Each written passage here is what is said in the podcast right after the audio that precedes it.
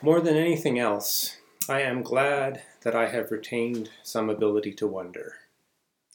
To find something out about the world and to let it be, in addition to whatever else it might be, a marvelous thing, an object of astonishment.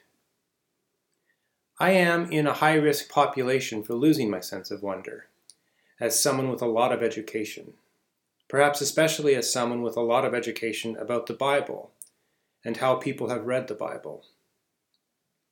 But as I have learned more and more and more about the context and situation in life of the stories, sayings, and wisdom in the biblical text, I have also continued to practice belief in the impossible, trust in the improbable, and faith in God's overwhelming presence. Over the last 10 years, I have done this mostly by paying attention to the natural world, particularly in the lives of animals, and how animals and humans interact. So, when the videos this week of penguins touring the Shedd Aquarium in Chicago were brought to the internet, I delighted.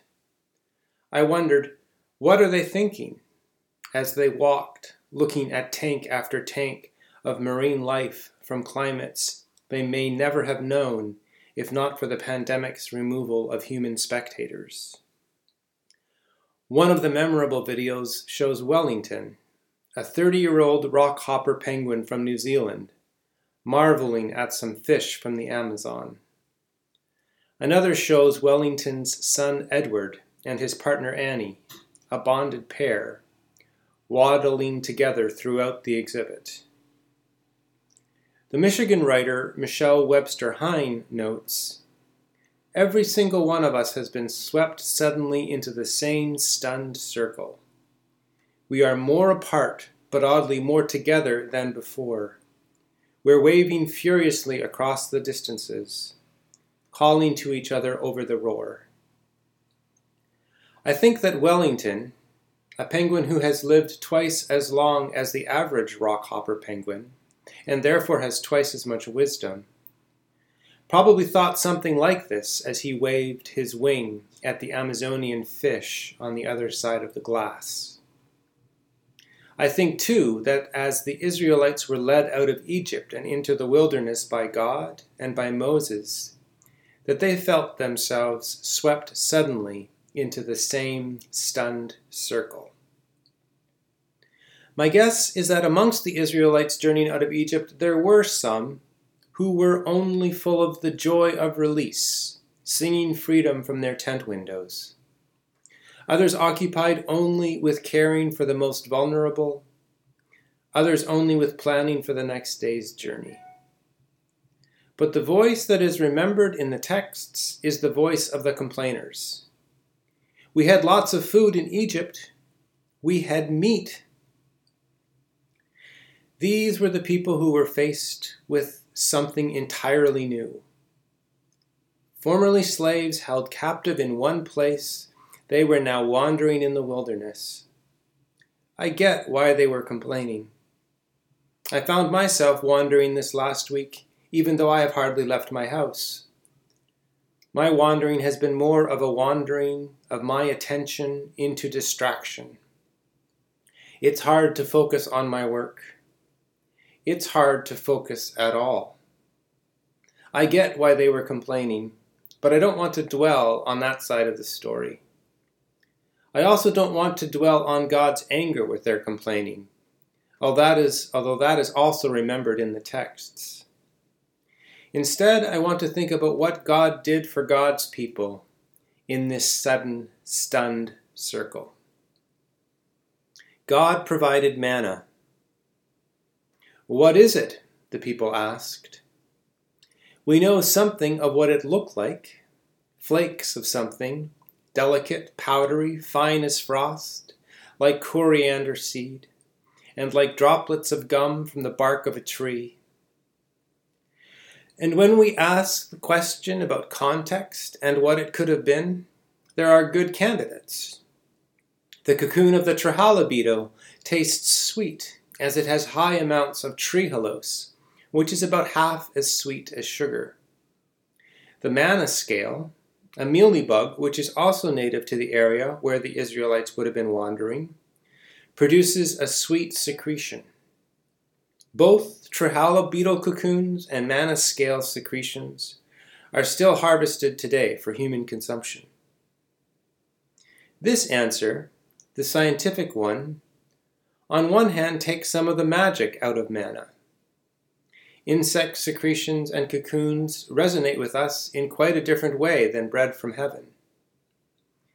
These kinds of explanations of God's miracles can be risky to our sense of wonder.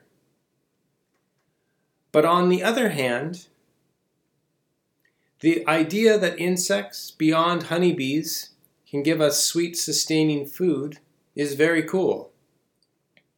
If we have the right mindset, God's miracle of providing the manna scale is no less miraculous than God's providing manna. For me, the key to wonder is often to hold these things together the beauty and wonder in the natural world, and the beauty and wonder of God's care for me. In John 6, though, Jesus is hard on manna. Your ancestors ate manna in the desert, but they died. Jesus' point here is to be able to move beyond both complaining about our lack of food and seeing God's care as just about providing food to move beyond both of these things to a next level in wonder. This is found in asking the question what new thing could be happening in this suddenly stunned circle I find myself in? The people wandered in the wilderness eating manna for 40 years. We hope that our period of social distancing will be much less but in both cases, there are probably new things that we can learn about ourselves in this time. This is definitely going to be true for us as individuals, as families, and as community. But it will also be true for us as a society. One of the most interesting things that I read this week was a collection by Politico of 34 ways that our society could change as a result of the coronavirus from 34 big thinkers. Here are a few that I found most hopeful. We could see an end to polarization. The extraordinary shock to our system that the pandemic brings has the potential to break us out of a 50 year pattern of increasing polarization for two reasons. COVID 19 provides a common enemy that we can rally around. And the political shock may make us more open to change. 75% of interstate conflicts over the last 200 years ended within 10 years of a major destabilizing shock. We may see a return to trusting government. A number of thinkers profiled suggested that in a time like this one, we see the value of government at all levels in people's lives, and we recognize the importance of social institutions a return to faith in serious experts. In a pandemic, we want to hear from people that we trust, who have the right expertise to get us through. We want to hear from Anthony Fauci, the director of the National Institute of Allergy and Infectious Diseases. We respect the way he's been able to advise six presidents. We want both the science and the wonder. And we may experience a better virtual presence. We are using our devices to rethink the community we can create through them. We have seen a number of free concerts from musicians, free classes from yoga instructors, entrepreneurs, and university professors. We are improving telemedicine, and we might see serious electoral reform through new voting for both the population and for Congress churches, and other religious institutions are exploring how we can connect online and the value of enhanced presence.